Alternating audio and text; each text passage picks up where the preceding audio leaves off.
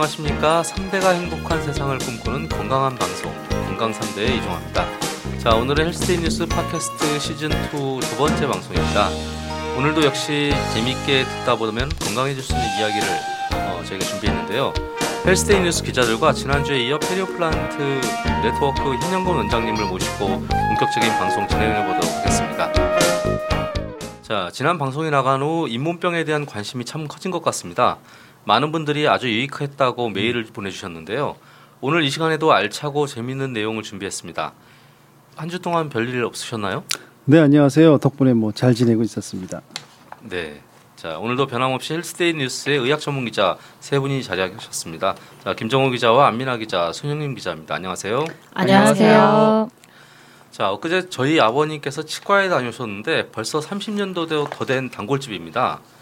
의사 선생님도 나이가 무척 많으시니까 실력도 떨어지셨지 싶어서 다른 곳으로 가시라고 해도 나이가 들어도 정성껏 봐주어서 제일 마음이 편하다고 하셨, 하시더군요.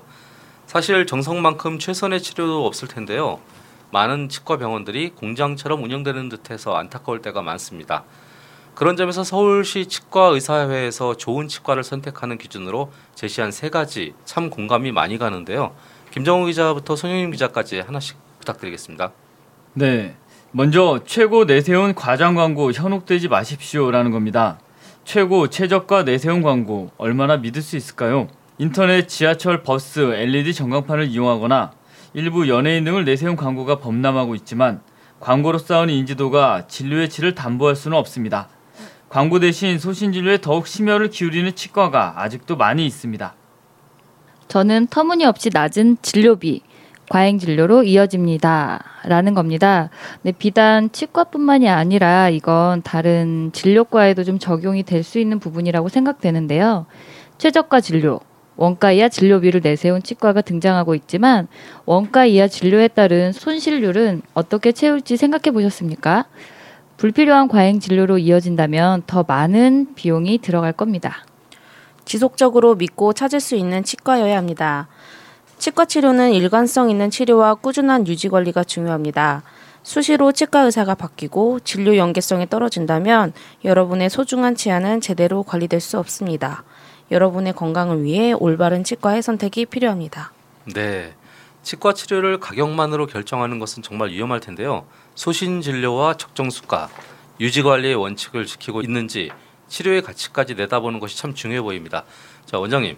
나쁜 치과를 피하는 좋은 방법 있을까요? 그 일단 나쁜 치과가 어떤 것인지에 대해서 인식을 하시는 것이 제일 좋을 것 같아요. 여러분들 일반적으로 나쁜 치과 나쁜 치과 하면 뭐 어떻게 생각하세요? 무조건 뭐 과잉 진료하는 게 제일 나쁜 치과 같아요. 네, 안 빼도 아, 되는. 치아를 그렇죠. 네. 빼고 그걸 어떻게 알겠어요? 근데 그게 아무것도 어려운 모르는 거죠. 그. 모르겠어요. 그래서 정확하게 과잉 모르겠어요. 진료인지 아닌지 알 수 있는 방법이 없잖아요. 네. 그렇죠? 그래서 저는 이제 그렇게 생각하는데 일단 나쁜 치과가 뭐냐? 그럼 정의를 먼저 뭐 정의 좀이 좀 외람된 말씀이긴 하지만 생각을 한번 해봤습니다. 환자한테 자기의 정확한 구강 상태의 정보를 제공해주지 않는. 음, 그게 뭐냐면 아까 얘기했듯이 충치가 있는데 치료를 안 해도 된다라는 정보를 제공해주지 않는 거죠. 그냥 충치다라고까지만 얘기를 하는 아. 그런 그런 치과들 또 이러이러한 상태가 이러이러한데 이런 치는 아 그냥 놔둬도 될 것 같다 내지는 뭐 몇 년간은 문제 없다라고 아주 자세하고 정확한 정보를 전달해 주지 않는 치과는 나쁜 치과라고 정해 주고 싶습니다. 또 하나는 의사소통이 서로 안 되는 그런 치과. 뭔가 그 사실 우리가 치료라는 거는 굉장히 선택의 여지가 많거든요. 선택을 고려해야 될 거는 그 환자분의 경제적인 상황, 시간, 뭐 여러 가지 선호도 그런 것들을 다 고려를 해야 되면 여러 가지 치료법들이 있는데 몇 가지 얘기를 안 하는 거예요. 뭐 이거 아니면 말고 이거 둘 중에 하나를 하세요. 뭐 아니면 딴 데 가서 하시든지 이런 식으로 하는 거는 좋은 것이 아니고 내지 그렇게까지 얘기는 안 하겠지만 어쨌든 현란한 말솜씨를 이제 그렇게 얘기를 하겠죠. 이거 해야만 된다는 이유로. 근데 그것이 아니라 여러 가지를 고려해서 초이스를 선택을 많이 해주 시켜 주는 거예요. 당신한테 제일 맞는 치료는 이건 것 같습니다라고. 네. 음. 그래서 당신이 선택을 하시는 것을 일단 그렇게 유도를 해줘야 되겠죠. 또 하나는 경중을 따져서 우선순위를 정해줘야 돼요. 음. 이거를 먼저 하십시오. 그리고 나중에 이거는 천천히 하셔도 됩니다. 그러면 환자분이 또 선택을 하거나 사실 그것도 중요한 정보인데 같은 맥락의 얘기긴 하지만 네. 우선순위에 대한 정보를 얘기해 주지 않으면 그것도 좋은 치과 그건 다 좋은 치과가 아니죠. 음. 그럼 환자가 자기가 초이스를 선택을 할 수 있잖아. 이거는 아 이번엔 여기까지만 하고 나중에 다시 있을 때 이걸 하겠다라고 얘기를 해야 되는데 다 잡아서 이거 다 해야 된다. 음. 근데 그걸 이제 과잉 진료로 아, 오해할 수도 있긴 하겠지만 네. 실제로 환자한테 제대로 정보 전달이 안 되는 거죠. 차단을 시킨 겁니다. 이를 감추는 거예요, 사실은. 네. 환자가 내가 알고 내가 선택할 수 있는 기준들을. 좀 네. 그래서 그것만 잘 보면 아마 음. 아, 다알수 있, 나쁜 치과나 그- 좋은 치과 구별할 수 있다고 생각합니다. 서울시 치과 의사회에서 네. 이제 기준으로 제시한 것보다 네, 원장님께서 기준으로 제시해 주신 방법이 훨씬 쉬운 방법 같은데요. 그렇죠. 네. 와닿죠. 아, 예. 네. 제가 치과만 지금 27년째 하고 있습니다. 네. 근데 제가 서울시 의사회 그 작가님 통해서 알아보니까 서울에 등록돼 서울시 의사회에 등록되는 치과 의사회? 치과만 네. 네. 4,500개가 넘는데요. 아. 그러니까 서울에 있는 치과가 등록된 것만 4,500개가 넘으면 네. 등록이 안 된 데도 있을 거 아니에요. 그러면 거의 뭐 5천 개는 된다는 거잖아요. 그러면 서울시 인구가 천만 명이 안 되는데 이제 네, 되게 많은 것 같아요. 그렇죠. 그러네요. 음. 네. 그러니까 과잉 진료가 될 수밖에 없는 게 워낙 많다 보니까 음. 경쟁이 너무 심해서 그런 건 아닌가 싶기도 하고 네. 깜짝 놀라시죠? 5천 개, 4,500개. 다른 와, 4,500 개. 질병의 좀 그런 병원보다 치과가 좀 많은 편인 건가요? 그렇죠. 되게 사거리에 사거리 몇 개씩 있잖아요. 네네네. 치과 의사들끼리 흔하게 얘기하는 이제 눈 감고 막 뛰어서 딱 뜨면 치과가 보인대요. 요즘 어. 한의 한의원도 그렇다고 하던데. 그렇죠. 한의, 예, 한의원, 치과, 요즘에 음. 또 피부과, 네. 정형외과도 정형외과도 많고. 정형외과는 이제 특징적으로 여러 명이 뭉쳐서 하나씩 만들죠. 정형외과는 음. 작게 하면 잘 안 되니까. 네. 음. 네, 선생님 잘 들었습니다. 자, 그럼 오늘도 변함없이 금주의 핫 이슈로 시작해 보겠습니다. 헬스데이 뉴스 의학 전문 기자들이 준비한 이슈 소개해 드리는 시간인데요. 먼저 김정호 기자는 어떤 소식 준비하셨나요? 네, 저는 턱 교정 수술이 미소의 개선에 상당한 효과가 있다는 연구 결과입니다. 서울대 치과병원 최준영 교수팀이 골격성 부정교합이 미소에 미치는 영향을 알아보았는데요. 치과 질환이 미소에 결정적인 역할을 하는 경우가 많고 치과 의사들 또한 환자들로 하여금 환한 미소를 지을 수 있도록 하는 것이 치과 의사들의 역할로 인식하고 있다고 합니다. 실제로 주걱턱의 경우 웃을 때 아랫니가 많이 보였고 무턱의 경우 윗내 잇몸이 유난히 많이 보였는데요. 비대칭 환자의 경우 흔히 썩소라고 하는 비웃는 듯한 미소를 보이는 환자의 비율이 유난히 높았습니다. 이 같은 미소에 대한 분석 결과 턱 교정 수술을 통해 아름다운 미소를 보이는 환자의 비율이 증가해 턱 교정 수술이 미소의 개선에 상당한 효과가 있음 또한 입증했다고 봅니다. 음, 네. 어, 그 원래 좀 나이가 드시면은 치아 교정을 하는 거를 좀 다 이렇게 좀 불편해 하시잖아요. 그 이게 네, 왜, 왜 그런 걸 그렇죠. 하냐 뭐 이렇게 많이 하시는데 사실은 요즘에 들리는 얘기로도 보면 50대 이상 되신 분들도 교정하신다는 얘기를 많이 들어요. 그렇죠. 네. 근데 이게 그 이게 치아가 아래로 조금 누워 있는 경우 시간이 지날수록 뭐 치매 위험이 높아지고 뭐 이런 얘기가 있던데 그런 교정을 꼭 해야 되는 경우가 있나요? 그 이제 교정을 하는 거는 이제 심미적인 이유가 있고 기능적인 이유가 있습니다. 그러니까 치아가 어금니가 누워 있다는 건 기능적으로 작용을 못 한다는 거고 네. 어금니가 작용을 못 하면은 우리가 식사를 할 때 뇌에 적절히 갈 수 있는 자극의 정도가 적어지기 때문에 음. 그러면 치매에 도움은 치매가 발생될 가능성이 조금이라도 더 증가가 되긴 아. 하겠죠. 그런 논문들은 굉장히 굉장히 많이 있거든요. 이거 네. 무치약 이거 없는 사람들은 치매가 될 가능성이 높다라는 아. 그런 치약들 굉장히 많이 있습니다. 그러면은 사실은 이제 그런 분들은 이미 이제 그 연세가 드시기 전에도 그런 네. 증세들이 있으셨었을 텐데 그럼 그- 교정, 교정이 좀 늦는 편인가요? 이제서야 인지를 하고 교정을 하는 건가요? 그 대개 이제 이가 누워 있어서 하는 거는 교정 자체가 그렇게 복잡하지는 않아요. 사실은요. 그런 분들 꽤 있거든요. 네. 그거는 단기간 내에 끝나고 부분 교정이기 때문에 어, 그거보다도 이제 심미 교정. 네. 되게 이제 중년 이후에 그 여성분들이 치열이 별로 안 좋은 분들이 컴플렉스를 갖고 계신 분들이 굉장히 많아요. 자신감이 없다. 오늘도 네. 뭐 그런 분들 네. 보셨는데 네, 네, 네. 봤는데 근데 그런 분들은 요새는 뿌띠크 성형 얘기하듯이 네, 네, 네. 치과에도 이제 뿌띠크 그 스키니 교정 같이 앞니만 간단하게 교정하는 경우가 흔하게 있어요. 아, 어금니를 변화시키지 않고 앞니만 교정한다는 건 굉장히 장점이 있습니다. 일단 밥 먹을 때 큰 변화가 없으니까 불편하지가 않아요. 별로. 아. 그리고 앞니만 이동하니까 교정이 빨리 끝나요. 음, 보통 6개월에서 8개월, 빠르면 4개월 만에 교정이 끝납니다. 네. 그러니까 투명 교정 같은 것도 잘 보이지도 않고 또 그런 교정의 특징은 치아 이 교정의 브라켓이라고 이 철꽃을 붙이는데 네. 이제는 뭐 투명색을 붙이지 네. 마테이 스모트를 붙이는데 굉장히 작아요. 그게 잘안 보여. 클리피시. 클리피스는 큰 거고요. 크- 그건 아, 그거에 반에 반만한 것들이 있습니다. 아. 네. 그런 것들을 붙여서 잘 안 보여요. 사실은 하는지 안 하는지. 음, 그래서 많이 근데 비용도 한 반밖에 안 되고 그래서 많이 하- 많이 아. 하고 있죠. 지금은 오히려 그래서 중년 이후의 여성들이 교정을 많이 하는 거고 저희 병원에서도 78세 네. 분도 교정을 하셨죠. 부럽다. 근데 78세인데 나이가 교정할 치아가 있다. 교정을 하게 되면 네. 이빨을 뽑았다가 다시 심으면서 한다 그러는데 그게 맞는지 그 왜 그렇게 하는 거죠? 이를 빼는 경우도 있고요. 앞니가 앞니만 워낙 어지러운 분들은 앞니만 하나 빼는 경우가 있고 네. 이 사이를 조금씩 갈면서 하는 교정도 있어요. 어금니를 건드리면 불편하니까 어금니는 이동이 없이 앞니로만 이동하려면 이동할 공간이 필요하잖아요. 네. 그 빼는 방법이 하- 있거나 아니면 치아 사이를 갈아서 공간을 만들어야 되는데 둘 중에 하나를 쓰죠. 아. 근데 일단 한번 뺐다가 다시 끼면은 약해질 수밖에 없는 거 아닌가요? 치아를 도로 뺐다 낀다고요? 케이스, 케이스가 뽑- 있어요? 네, 아니 그러니까 그- 아 이거 이빨을 뽑았다가 그냥 버리는 건가요? 그렇죠. 그, 아. 이를 빼. 네, 이를 음. 빼서 끼는 경우는 이제 replantation이라고 신경 치료가 안 되는 경우에 흔하게 하는 방법이긴 한데 요새는 이제 그 그렇게 안 하고 그냥 임플란트를 심지요. 네. 비용도 그렇고 그게 수명이 더 짧거든요. 임플란트가 훨씬 수명이 기니까 어, 잘안 하는 아. 추세입니다. 과거에는 했었는데 어, 네, 잘 들었습니다. 음. 자, 송 기자가 준비한 이슈는 어떤 게 있나요? 네, 제가 준비한 소식은 우리나라 어린이 10명 중 1명 이상이 선천적으로 한 개 또는 여러 개의 치아가 모자란 결손치라는 내용입니다.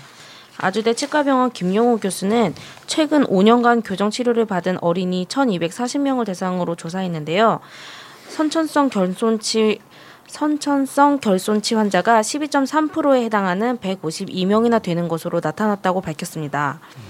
크기가 작은 외소치, 정상적인 치아 개수보다 더 많은 과잉치, 잇몸 뼈 안에 숨어 있는 매복치 등 치아에 이상이 있는 환자들도 각 33명, 18명, 53명이 발견됐습니다.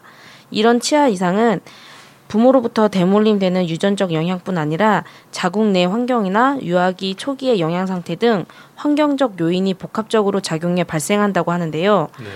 이런 치아 이상을 방치하면 치열에 공간적으로 문제가 생기고 정상 교합 형성을 방해하여 미용과 저작 기능에 모두 영향을 미칠 수 있다고 합니다. 네. 따라서 어린 자녀를 둔 부모는 자녀의 영구치가 나올, 나올 때까지 내버려두지 말고 유치원이나 초등학교 시기에 꼭 치과 교정과를 방문해서 치아 이상 여부를 사전에 확인하는 게 좋다고 합니다. 네, 그렇게 고생하셨습니다. 저기 이렇게 결손치가 많다고 하니까 겨- 걱정은 되는데 실제로 뭐냐면 결손치를 부모들이 발견할 수 있는 방법이 쉽게 있는지하고 그러니까 발견을 했다고 해서 이제 그것들을 쉽게 뭐 치과적인 치료로서 예, 치료가 가능한지 또 궁금합니다. 일단은 발견하는 방법이 집에서 있지요. 네. 부모님이 유치의 개수가 정확하게 몇 개가 정상인지를 알고 계셔야 됩니다. 네. 말씀드리면 6세 만 6, 6세가 되면 제일 첫 번째 영구치가 하나 나오기 시작을 해요. 네. 그 영구치가 나오기 전까지는 전부 유치기 때문에 유치의 개수는 정상적으로 위에 10개 아래 10개입니다. 음, 10개라는 거는 이제 앞니 4개, 송구치 하나, 좌우에 두 개씩이죠. 네. 그리고 어금니 두 개씩. 그래서 위에 10개가 되고요. 아래도 똑같이 10개겠죠. 근데 만 6세가 지나면 거기서 영구치 하나가 보태지기 때문에 네. 네. 상하 좌우에서 24개가 됩니다. 아. 그다음부터는 이제 혼합 치열 시기가 되거든요. 하나씩 빠지면서 어, 영구치하고 유치하고 같이 섞여 있는 시기가 되는데 그때 하나하나씩 보게 되면 됩니다. 그 영구치의 총 개수는 사랑니를 빼면 이제 28개거든요. 네. 네. 사랑까지 포함하면 32개인데 그 개수만 잘 알고 계시면 집에서 뭐가 빠졌는지를 알수 있고 외소치하면 눈으로 보면 아는 거니까 네. 금방 보면 되겠죠. 이제 개수가 틀리다고 했을 때 사실은 이제 그거를 어떻게 해줄 수 있는 방법은 사실 없죠. 이가 없는 없죠. 그거는 이제 엑스 치과 가서 이제 엑스레이를 전경 사진이라고 전체 사진을 찍어 놓고 보면 치아에 싹이 있는지 없는지를 알 수가 있어요. 네, 네, 네. 치아에 싹이 없으면 아예 없는 거죠. 그거는 유치를 가지고 유치는 있는데도 영구치가 없는 경우가 있어요. 아. 그런 경우에는 유치가 의외로 또 한 서른 살까지 가는 사람들이 있거든요. 음. 그때 가서 뭐 임플란트를 하든지 이제 그럴 아. 수밖에 없겠죠. 저희 와이프가 서른 서른 네, 스물아홉 살에 유치를 뺐어요. 그렇죠. 유치 그때까지 두, 개. 두 개를 빼고 임플란트로 바꿨어요. 네, 그렇죠. 아. 네. 그렇게 네. 됩니다. 영구치가 안 나는 어 영구치가 네, 없었던 싹이 거죠. 없어요. 근데 왜 유치를 빼야 되나요? 어 이제 그냥 이상, 빠져요, 그냥 더 이상 더 이상. 못 네. 버티고 아. 빠지는 거죠. 네. 자연 네, 탈락되는 그렇죠. 경우. 유치가 네. 빠지는 이유는 영구치가 올라오면서 머리 부분이 유치의 뿌리를 뿌리를 녹여버려요. 음. 아. 그래서 유치가 지지대가 없으니까 그냥 빠지는 음. 거거든요. 유치라는 거는 이제 우리가 알다시피 왜 영구치 유치가 과연 그렇게 있는 것일까? 여러분들 가서 치과 가서 어린이들 사진 찍어 보면요. 네. 야, 애들 진짜 턱을 다치면 안 되겠구나라는 생각이 들 겁니다. 어. 턱 안에 이가 너무 많이 있어요. 아. 도대체 어떻게 저렇게 많은 이가 있을지. 왜냐하면 두 배가 있잖아요.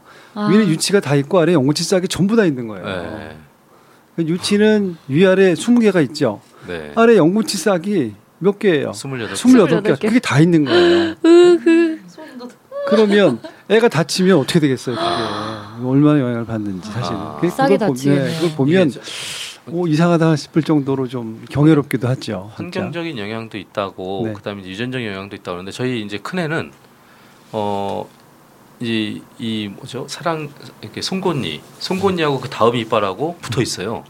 그렇죠. 그게 퓨전, 그 쌍생치 네. 네. 그런 것도 그래서 있습니다. 병원 가서 이게 융합치. 네. 이게 컸을 때 얘네가 따로 얘가 이제 어차피 이제 유치니까 네. 빠지고 나면 따로 따로 나냐 그랬더니 그렇지 않을 거라고 그러더라고요. 그래서 영구치하고 또 관계가 없어요. 따로 나는 경우도 있고 또 네. 같이 영구치도 붙어서 나는 경우도 있고. 어, 붙어서 나는 경우가 조금 더 많을 수 있어요. 그런 네. 경우에는요. 이게 엄마 때문이군요. 어, 그래서 어쨌든 요새 과거에보다 아마 점점 늘어나는 추세인 것 같아요. 환경적인 요인부터 시작해서 여러 가지가 그러니까 안 좋은 거긴 하겠죠. 어쨌든 간에. 네. 그렇군요. 네. 고생하셨습니다. 자, 안 기자가 준비한 이슈는 어떤 게 있나요? 네, 제가 준비한 소식은 틀니의 치약 사용은 금물이라는 내용입니다. 폐렴 위험을 증가시킬 수 있기 때문인데요. 하지만 실제로는 이런 환자들이 매우 많다고 하네요. 대한구간보건협회가 틀니 사용자 500여 명을 조사했더니 틀니를 닦을 때 거의 한 43% 정도가 치약을 사용하셨고요. 그리고 또 25%는 흐르는 물로 헹궈서 사용을 하고 있다고 하십니다. 그런데 틀니는 대부분 강도가 약한 레진 재질로 제작이 되어 있기 때문에 치약으로 닦으면 이 닳거나 금이 가게 된다고 하네요. 또 전용 세제를 쓰지 않으면 세균이 죽지 않아서 잇몸병을 일으킬 수도 있는데요. 특히 틀니를 낀 채 잠을 잘 경우엔 폐렴에 걸릴 위험이 두 배 이상 높아진다는 해외 연구 결과도 있습니다. 균이 많은 경우 이 균들이 혈관을 타고 온몸을 돌아다니다가 약한 부분이 있으면 그쪽에 그쪽에서 이제 감염을 일으키는 건데요. 틀니는 부드러운 전용 소를 사용해서 닦아야 되고 그리고 6개월에 한 번 정도는 치과에서 마모 상태를 점검 받으시는 게 중요하다고 하네요. 네. 그 저 어렸을 때 이제 저희 할머니 틀니를 사용하고 계셔 가지고 제가 이제 이렇게 닦아드렸던 기억이 있어요. 그럼 칫솔로 이렇게 닦아주고 그다음에 약에다 이렇게 넣으면은 막 이렇게 어렸을 때 네, 막 쉽지 않은데 어, 굉장히 예, 시- 효과하셨네. 신기 신기한 거죠 그게. 그게 그렇군요. 신기하죠. 근데 전동 그- 칫솔도 어렸을 때 막 해외에서 어, 역시, 역시 있는 분 찾으면. 있는 분 찾으면. 이상한 분위기로 몰고 가는구나. 어, 근데 이게 사실은 그 뭐 틀니를 닦는 애기 있잖아요. 원래 거기다 닦는 게 이제 맞는 건가요? 원래 틀니 전용 칫솔이 따로 있어요. 아, 굉장히 넓고 네. 틀니는 우리가 식 그 우리가 양치질 하듯이 틀니도 사실은 몇 끼마다 식사를 하고 나면 닦아주는 게 좋습니다. 틀니에도 치석이 껴요. 아, 틀니에도. 그럼 치석이라- 스케일링 네. 아 정말요? 그렇죠. 치석이라는 것이 왜냐하면 입안에 있는 그 칼슘 성분하고 침하고 또 음식물 찌꺼기하고 이게 결합돼서 생기는 건데 잘 안 닦으면요 틀니 주변에도 치석이 쫙 낍니다. 아, 그럼 그것도 이제 스케일링으로 제거를 해줘야 돼요. 그냥 제거 그것도 못 도움이 하니까. 되나요? 아 그럼 실제로 틀니를 갖고 와서 스케일링을 해달라는 사람이 있나요? 근데 그건 이제 스케일링을 하- 하는 건 치아로 인정되지가 않으니까 네. 스케일링을 아. 하는 건 아니고 그냥- 해주죠. 아, 보면 기분은 안 좋지만 어쨌든 그걸 그거를 가서 전부 되는 덩어리인데 그렇죠. 그렇죠. 그 이빨이 아닌데. 그렇죠. 이로 인정되는 건 아니니까. 네. 그러네요. 아, 그러면은 이제 틀니를 하시는 분들은 매 끼니 식사하시고 그 세정액에 넣고 아, 그렇진 않고요. 아, 세정이 하루에 한 번 정도 하시는 하루에 한 번, 예, 주무실 어. 때 하는데 되게 이제 식사를 하고 나면 칫솔을 가지고 다니기 쉽지가 않잖아요. 네. 그러니까 이제 물로 이렇게 화장실 가서 이제 물로 닦아야 됩니다. 왜냐하면 틀니라는 것이 우리가 식사를 할 때 힘을 받으면 움직이게끔 돼 있어요. 네네. 틀니가 입안에서 움직이지 않으면요, 그 힘이 이에 전달돼서 이거 다 빠집니다. 아, 그래서 그, 그 어쨌든 힘을 분산시키는 스트레스 브레이킹이라고 얘기하잖아요. 보면 이렇게 네. 차라리 이렇게 부러지거나 꺾어지면 휘거나 그러면 스트레스 힘이 전달되지 않는데 그대로 뻣뻣하게 했으면 다 망가지듯이 네네. 네. 그래서 반드시 힘을 받으면요 이하고 딱 떨어지게 돼 있어요. 음. 그렇게 그래서 틀리 만드는 구조가 생각보다 간단치 않거든요. 네. 이를 보호를 해야 되니까. 근데 그게 또 어떤 단점이 있냐면 틀니가 이제 움직임이 허용이 되는 거거든요. 힘을 네. 받았을 때는 쫙 움직입니다. 네. 근데 그런 보면 음식체를 움직일 때마다 들썩들썩하기 때문에 그 잇몸과 틀니 사이에 음식물이 껴요. 아. 들어갑니다. 환자분 힘들죠, 사실은. 어, 반드시 그렇게 어, 조금이라도 들어가게 돼 있어요. 그래서 그걸 닦아야 돼요. 네. 절대 깨끗하지 않습니다, 진짜. 그래서 그럼 이게 칫솔을 갖고 다니면서 맨날 닦기도 되게 불편한 거고 그래서 이제 그냥 흐르는 물에 씻으시고 그냥 예, 화장실 가서 쭉 닦으면 돌이 그냥 끼시, 끼셔야죠. 뭐. 저희 그래서 할아버지 보니까 틀니 이렇게 접착제가 있더라고요. 네. 잇몸에 붙이는 네, 접착제. 네, 네. 근데 그거는 아- 뭐 먹어도 되고 좀 안전한 건가요?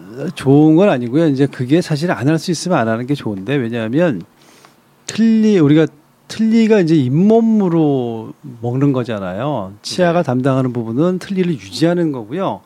먹는 거는 이제 잇몸에서 힘을 어느 정도 받쳐주는 거거든요. 그런데 이게 이제 잇몸 시간이 지나면 잇몸 뼈는 더 녹게 돼 있습니다. 이가 네. 없으면 어. 잇몸 뼈가 없어져요. 모든 모든 사람들이 다 마찬가지인데 적절한 힘이 가해지지 않고 힘이 과도하게 많이 두꺼워지잖아요. 그것만큼 네. 접착제가 들어가면 두꺼워지기 때문에 또 환자분들이 그게 이제 푹신푹신하니까 저자갑이 좀 달라지거든요. 그럼 뼈가 더 빨리 녹아요. 어, 어. 사실은 매일 쓰시는 권장하진. 않는데 그거를 정 안 되게 자꾸 흔들려서 불편한 것보다는 자꾸 빠지니까 그래서 네. 끼는 거겠죠. 네 알겠습니다. 말씀 감사합니다.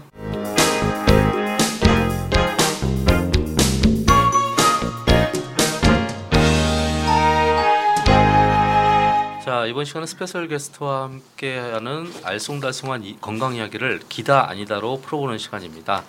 자 오늘은 성인들에 대한 질문을 다룰 계획인데요. 바로 본론으로 들어가겠습니다. 자 스케일링은 1년에 한 번 보험 적용이 돼서 저렴하게 받을 수 있다. 기다 기다. 아니다. 기다. 1년에 한 번씩 보험 받을 수 있습니다. 네. 네, 보통 한 6개월에 한 번씩 하라고 이렇게 권장하잖아요. 그렇지는 않고요. 네. 6개월에 한 번 받는 사람들은 고위험군. 아, 치석이 너무 빨리 끼는 분들이고요. 보통 1년 정도가 적절합니다. 아, 네, 그렇군요. 자, 스케일링이 1년에 한 번 보험 적용이 되는 것은 1년에 한 번이면 충분하기 때문이다. 기다 아니다. 어, 애매한 질문인데 충분한 사람이 있고 그렇지 않은 사람이 네, 조금 있습니다. 전에 말씀 네. 평균에 1년 정도면 적당할 것 같습니다. 진짜. 네. 자, 워터픽처럼 양치 후 물을 쏴서 세척하는 것은 매우 좋은 습관이다. 기다 아니다. 기다 그렇죠. 하루에 한 번 정도는 하는 것이 좋습니다. 네. 이거 워터픽 쓰면 양치하지 그러니까 양치를 분명히 충분히 했는데도 불구하고 네. 음식물이 나오더라고요. 너무 신기했어요. 왜냐하면 이하고 이 사이에 네. 칫솔이 들어가지 못하는 부분들이 있거든요. 거기서 압력으로 이렇게 쏴주는 거죠.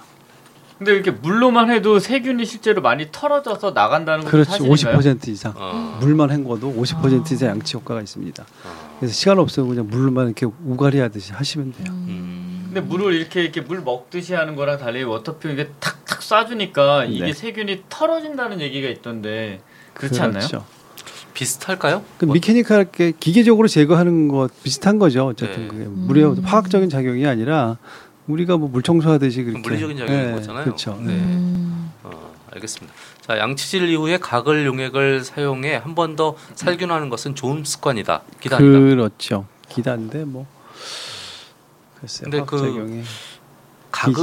한데, 네. 가글액이 좀 맛이 좀 청량- 알코올 성분이 어. 들어 있는 거는 이제 오히려 더 입냄새를 유발할 수가 있어요. 이게 네. 마르거나 그래서 그것도 또 이 가글 성분도 어떤 것들은 세모도 가능하십니다. 세모도. 세모, 세모 정도. 네, 네. 그치, 그러면 세모.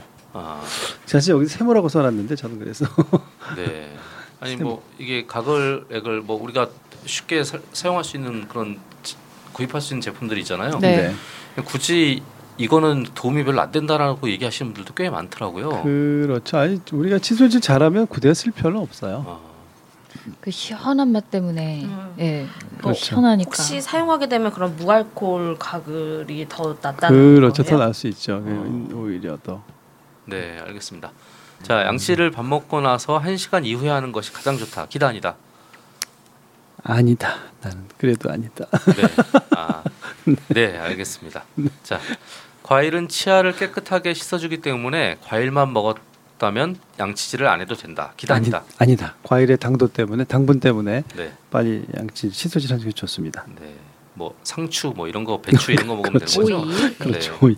그런 거 그런 거 먹으면 상관없습니다. 네. 아 배추는 특히나 그게 잘 씻어주는 효과 가 있어서 양치질 대신으로 권장된다고 그렇죠. 하던데. 자정 아. 자정 작용이 있죠. 아, 오히려 그래요? 치아들은요. 우리가 희한한 거는 대합치가 없는 윗니는 있는데 아래니가 없는 사람들은요. 네.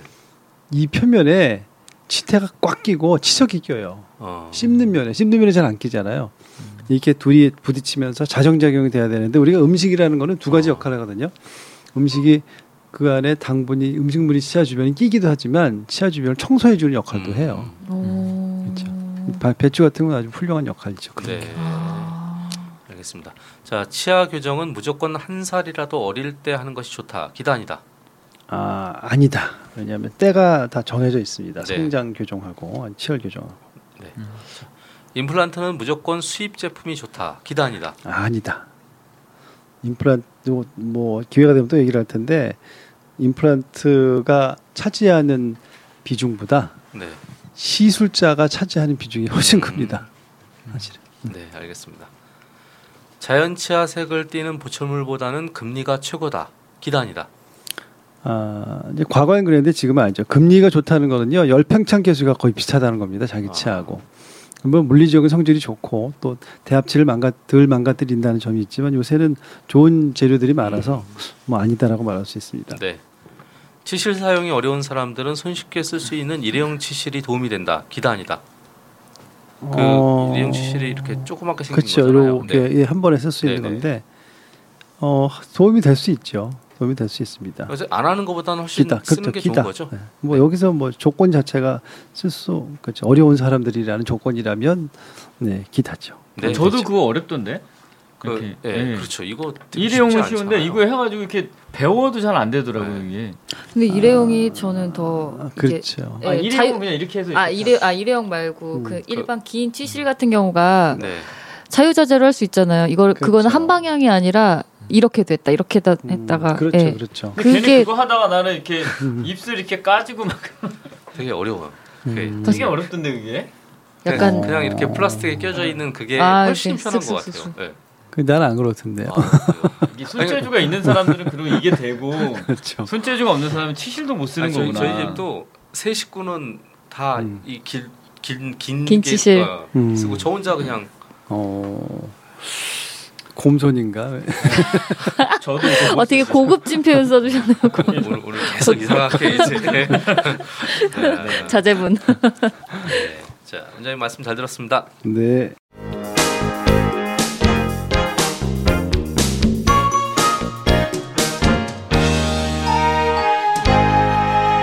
자 이번 시간은 이것만은 하지 마라 시간입니다. 의사 선생님들하고 얘기를 나누다 보면 많은 사람들이 정말 최악의 습관을 가진 경우가 많아서 마련한 코너인데요.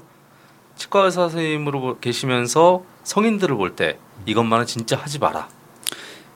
역시 그 틀니 얘기가 잠깐 나왔는데 네. 틀니 끼고 잘 주무시는 분들 아, 틀니는 빼고 주무셔야 됩니다. 우리가 왜 구두 신고 안 자잖아요. 구두 신고 자는 사람 아마 양말 신고 구두 신고 자는 사람 은 없을 겁니다. 이게 더 안 좋은 거라고 보시면 되게 돼요. 좋은 진짜. 표현인데 구두 신고 자는 거. 그렇죠. 아, 네, 알겠습니다.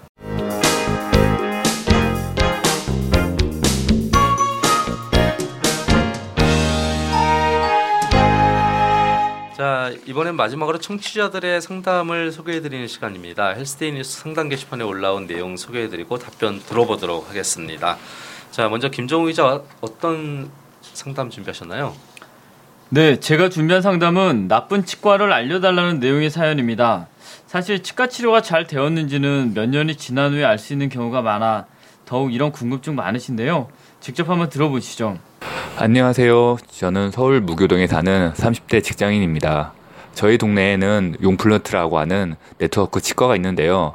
가격이 저렴하기는 한데 왠지 믿음이 안 가는 터라 걱정입니다. 치과 의사가 상담해 주는 것은 거의 없고 별도의 상담실장이 설명을 해 주는데요. 공장 같은 느낌을 지울 수가 없습니다. 하지만 그렇다고 해서 딱히 잘한다, 못한다를 알 수는 없겠더라고요. 무언가 나쁜 치과의 기준 같은 건 없나요?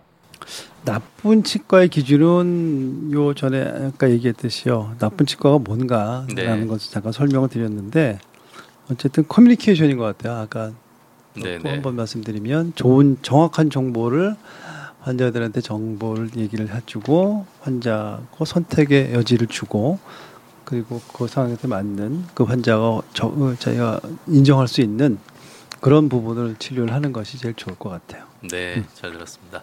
자, 다음 손 기자는 어떤 사연 준비하셨나요? 제가 준비한 상담은 치아색이 막 다른데 기능상 문제가 없는데 교체 빼야 하는지 궁금해하는 남성의 사연입니다. 안녕하세요. 저는 서울 불광동에 사는 42살 젊은 아빠입니다. 제가 치아가 정말 안 좋은데요. 심지어 앞니마저 썩어서 보철물을 끼워 넣었습니다. 그런데 앞니 중에서도 몇 개 빼고는 다 위치인데요. 옛날에 심었던 거랑 최근에 심은 거랑 색깔 차이가 약간 납니다. 기능상으로는 문제가 없어서 아직 쓸만한데요. 그래도 그냥 뽑고 다시 새로 넣는 것이 좋은지 궁금합니다. 괜시리 생이빨 뽑는 느낌이 들어서요. 썩을 때까지 기다렸다가 자연스럽게 교체해야 하는지 아니면 그냥 뽑고 다시 심어도 되는지 궁금합니다. 치아색이 다르면 이제 앞니를 얘기하는 것 같은데 그 시기가 다르면 치아는 모양과 색이 다를 수밖에 없습니다. 왜냐하면 치아를 만드는 재료가 달라져요. 네. 심하면 매년 달라지고 그냥 몇달 만에 바뀌고 왜 좋은 아. 것들이 계속 나오기 때문에 아, 과거 5년 전, 10년 전에 있던 거는 지금 존재하지도 않습니다. 그런 아. 걸 만드는 재료들은 이 기술의 발전에 따라서 그렇죠, 그렇죠. 그 옛날 거가 우리가 보면 옛날 옷이 촌스러워 보이듯이요. 옛날에 만든 치아들이 그렇게 제 눈에 촌스러워 보여요. 그래서 아, 이 새고 옷이 만들면 아 이거를 어떻게 하지 뭐 되게 환자분들도 되게 또 새로운 느낌인데 그게 이게 그렇죠, 얼리 어댑터가 되는 거죠. 그렇죠, 그렇죠, 그렇죠. 아, 그 아니 오히 다, 다, 다 그렇거든요 모든 게 다. 그래서 요새는 사실은 이제 뭐다 컴퓨터 캐드캠이라든지 네. 그런 것도 많이 사용을 하고 그래서 정말 이쁘게 나옵니다. 과- 네. 이게 완전히 거의 과학의 그러니까 예술과 과학의 합친 수준으로 그래서 아. 저도 깜짝 놀랄 정도로 굉장히 좋아지고 있는데 일단은 환자분들이 싫어하면 그냥 바꾸는 거고요. 네. 그렇지 않으면 이제 놔두기도 하죠. 아, 그럼 결국 같이 동시에 바꾸지 않으면은 똑같은 색깔을 만들 수는 없다는 거네. 어, 굉장히 그렇죠. 어려워요. 비슷하긴 해도요. 특히 위에 중절치가 양쪽에 하나씩 있는데 네. 하나를 하는 거는 굉장히 어렵습니다. 어, 중절치라고 하면 이 해야 돼요. 앞니. 그렇죠. 아. 앞니. 그럼 이제 두 개를 다 해야 되는 거네요. 그 두 개를 다 하는 건 근데 사실은 어, 앞니 두 인정하지 마는 사람들이 네. 앞니 네- 두 개가 네 아니라 네 개를 네 해야 돼요. 이거. 두 개만 그렇죠. 그러면 네 형광색처럼 개- 보인다고. 아니 음. 그래도 뭐 나름대로 조금 귀여운 부분들도 있어요. 그렇게 두 개만 해도 조금 달라도. 사실은요. 그런 아니 게- 아까 네. 원장님 아, 죄송합니다. 이- 거 예. 이빨을 그러니까 새로 나온 것들은 정말 예쁘다고 하셨는데 네. 그것도 되게 그런 표현 되게 신기하네요. 음. 그렇죠. 네. 이제 저희가 봤을 때는 치아를 봤을 때 아 그냥 네. 모양이구나. 근데 네. 이제 이 계속 일을 다루시는 분들의 입장에서는 그 그렇죠. 조금의 변화가 굉장히 큰 그렇죠, 그렇죠. 어. 그런 부분들. 새롭게 하는 것 같습니다. 음. 자 마지막으로 안 기자가 준비한 사연 부탁드리겠습니다. 네, 제가 준비한 사연은 스케일링을 제대로 해달라고 요청했다가 싸웠다는 엄마의 사연인데요. 직접 들어보시겠습니다. 안녕하세요. 저는 인천에 사는 섹시한 뒤태를 가진 30대 주부인데요. 다름 아니라 제가 잇몸이 약해서 스케일링을 원래부터 자주 받았었는데요. 요새 보험 적용이 되어서 부담 없이 더 자주 이용하고 있습니다. 6개월에 한 번은 기본이고 어떨 때는 더 자주 가기도 하는데요. 예전과 달리 요새는 스케일링을 몇 분 만에 끝내더라고요. 이게 사실 제대로 가려고 하면은 한 10분 정도는 드는 것으로 아는데 3분 정도 만에 다 했다고 하니 보험이 되니까 형식적으로 대충 하려는 것은 아닌지 궁금합니다. 그 스케일링이 이제 보험이 되다 보니까 어, 자주 이제 와서 스- 스케일링을 하시는데요. 사실은 스케일링을 환자분께서 요구하시는 원인이 굉장히 많아요. 입냄새가 나도 이제 스케일링을 입냄새가 치석의 원인이 아님에도 불구하고 네. 스케일링 해달라는 분이 있어요. 뭐 스케일 할 게 없죠. 보면. 네. 근데 해주지 않으면 뭐 어떻겠어요. 그걸 그냥 돌려보낼 수도 없고 그 부분 빨리 끝나고 칫솔질 방법만 얘기를 해주고 그렇게 진행을 하는 부분도 간혹은 있습니다. 또 아까 네. 얘기했듯이 하얀 치석 그거는 네. 예, 완전히 검은 치석이 되기 전에는 그건 제거가 굉장히 빨라요. 음. 그거는 굉장히 쉽게 제거가 되거든요.